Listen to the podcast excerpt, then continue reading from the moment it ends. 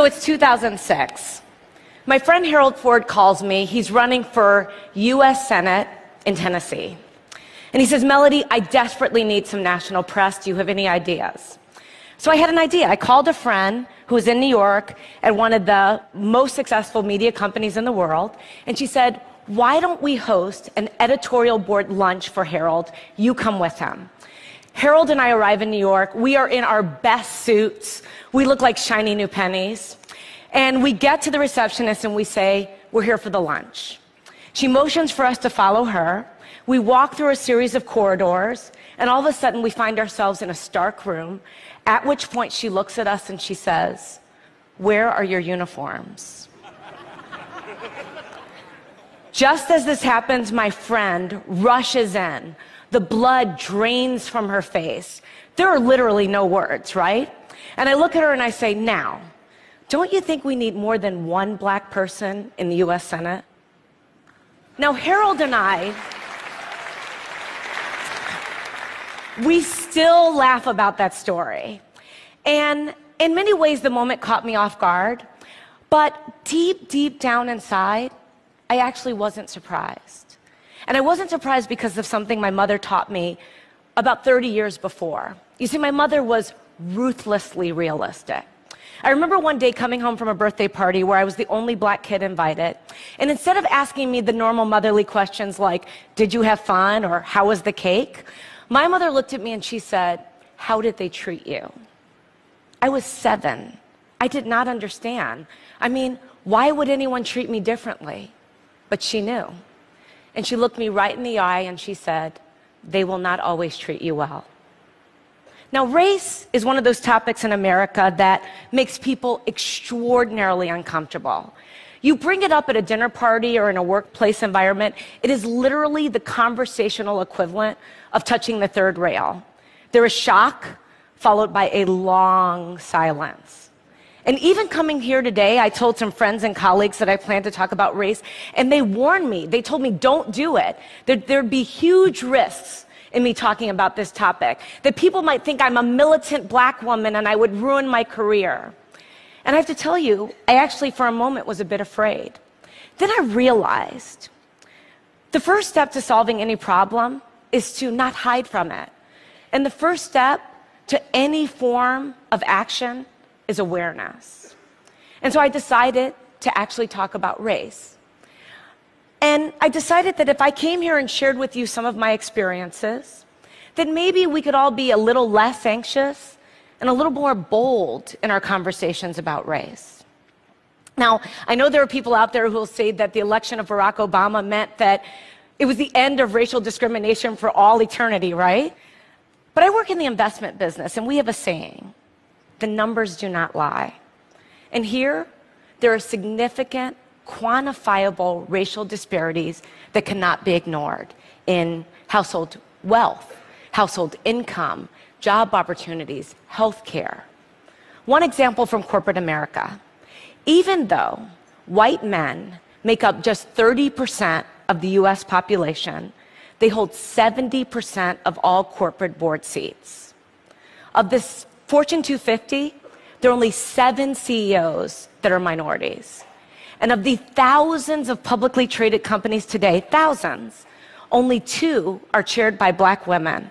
And you're looking at one of them, the same one who not too long ago was nearly mistaken for kitchen help. So that is a fact. Now, I have this thought experience that I play with myself, experiment.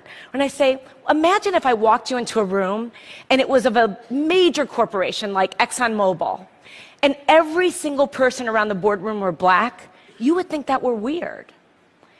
But if I walked you into a Fortune 500 company and every around the table is a white male, when will it be that we think that's weird too?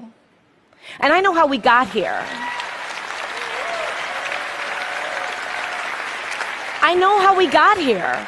You know, there was institutionalized and one time legalized discrimination in our country. There's no question about it. But I still, as I sort of grapple with this issue, my mother's question hangs in the air for me. How did they treat you? No, I do not raise this issue to complain or in any way elicit any kind of sympathy, I have succeeded in my life beyond my wildest expectations. And I've been treated well by people of all races more often than have, I have not. I tell the uniform story because it happened. I cite those statistics around corporate board diversity because they are real. And I stand here today talking about this issue of racial discrimination because I believe it threatens to rob another generation of all the opportunities that all of us want for all of our children, no matter what their color or where they come from. And I think it also threatens to hold back businesses. You see, researchers have coined this term color blindness to describe a learned behavior where we pretend that we don't notice race. If you happen to be surrounded by a bunch of people who look like you, that's purely accidental. Now, color blindness, in my view, doesn't mean that there's no racial discrimination and there's fairness. It doesn't mean that at all. It doesn't ensure it. In my view, colorblindness is very dangerous because it means we're ignoring the problem. There was a corporate study that said that instead of avoiding race, the really smart corporations actually deal with it head on. They actually recognize that embracing diversity means recognizing all races, including the majority one. But I'll be the first one to tell you this subject matter can be hard, awkward, uncomfortable, but that's kind of the point. In the spirit of debunking racial stereotypes, the one that black people don't like to swim, I'm going to tell you how much I love to swim. I love to swim so much that as an adult, I swim with a coach. And one day, my coach had me do a drill where I had to swim to one end of a 25 meter pool without taking a breath. And every single time I failed, I had to start over. And I failed a lot. By the end, I got it, but I got out of the pool. I was exasperated and tired and annoyed. And I said, Why are we doing breath holding exercises? And my coach looked at me and he said, Mellody, that was not a breath holding exercise.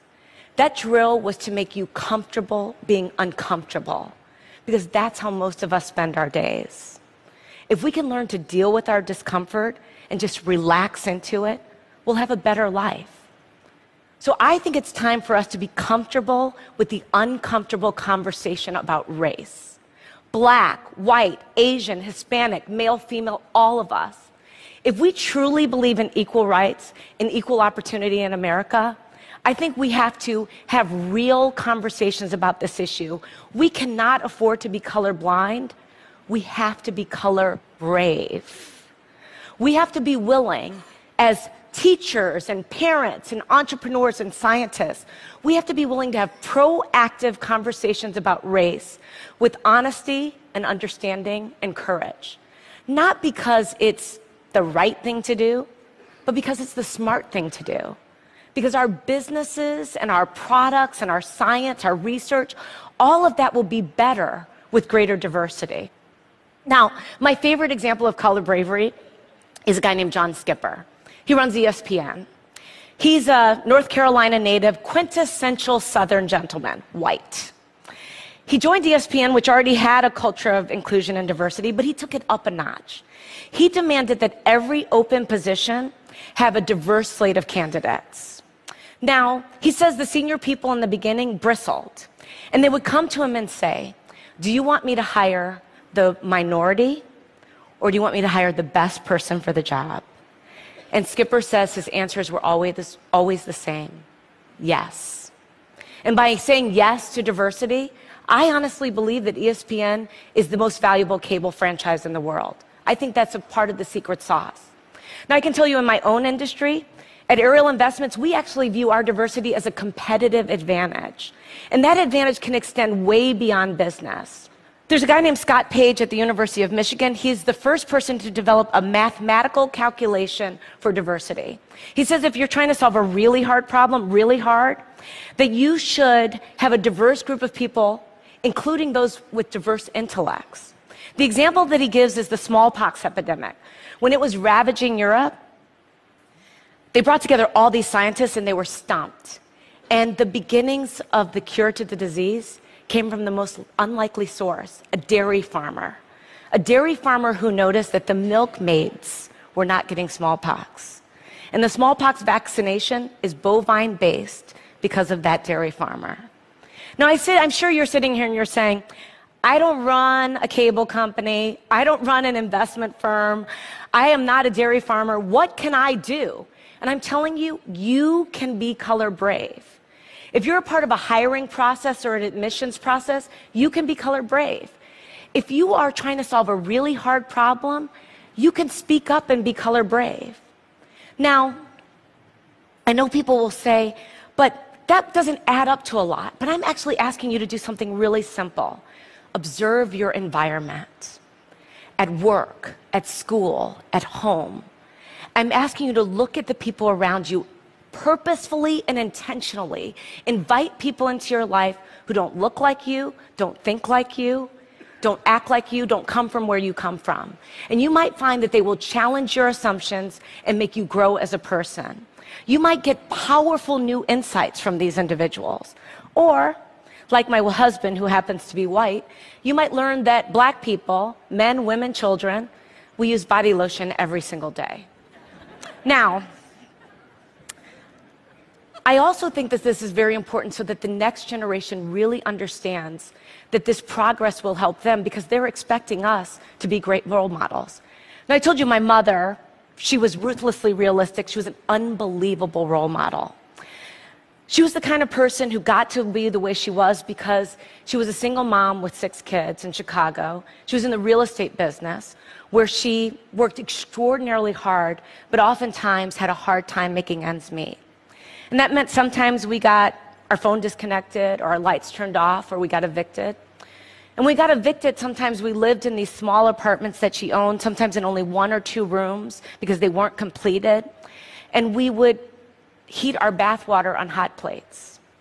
But she never gave up hope, ever. And she never allowed us to give up hope either. This brutal pragmatism that she had, I mean, I was four and she told me, Mommy is Santa. I was, she was this brutal pragmatism. She taught me so many lessons, but the most important lesson was that every single day she told me, Mellody, you can be anything, anything. And because of those words, I would wake up at the crack of dawn. And because of those words, I would love school more than anything.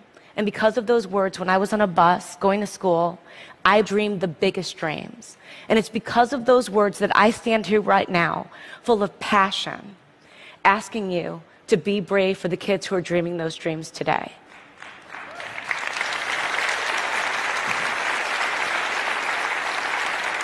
You see, I want them to look at a CEO on television and say, I can be like her, or he looks like me.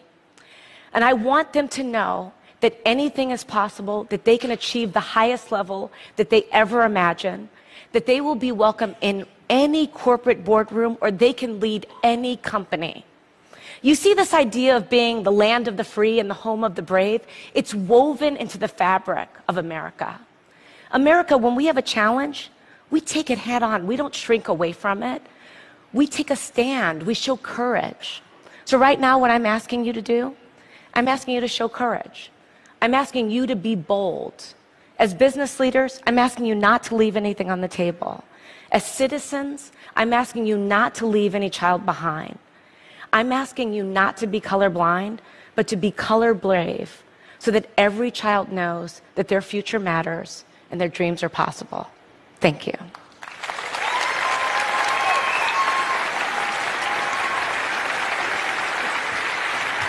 Thank you. Thanks. Thanks.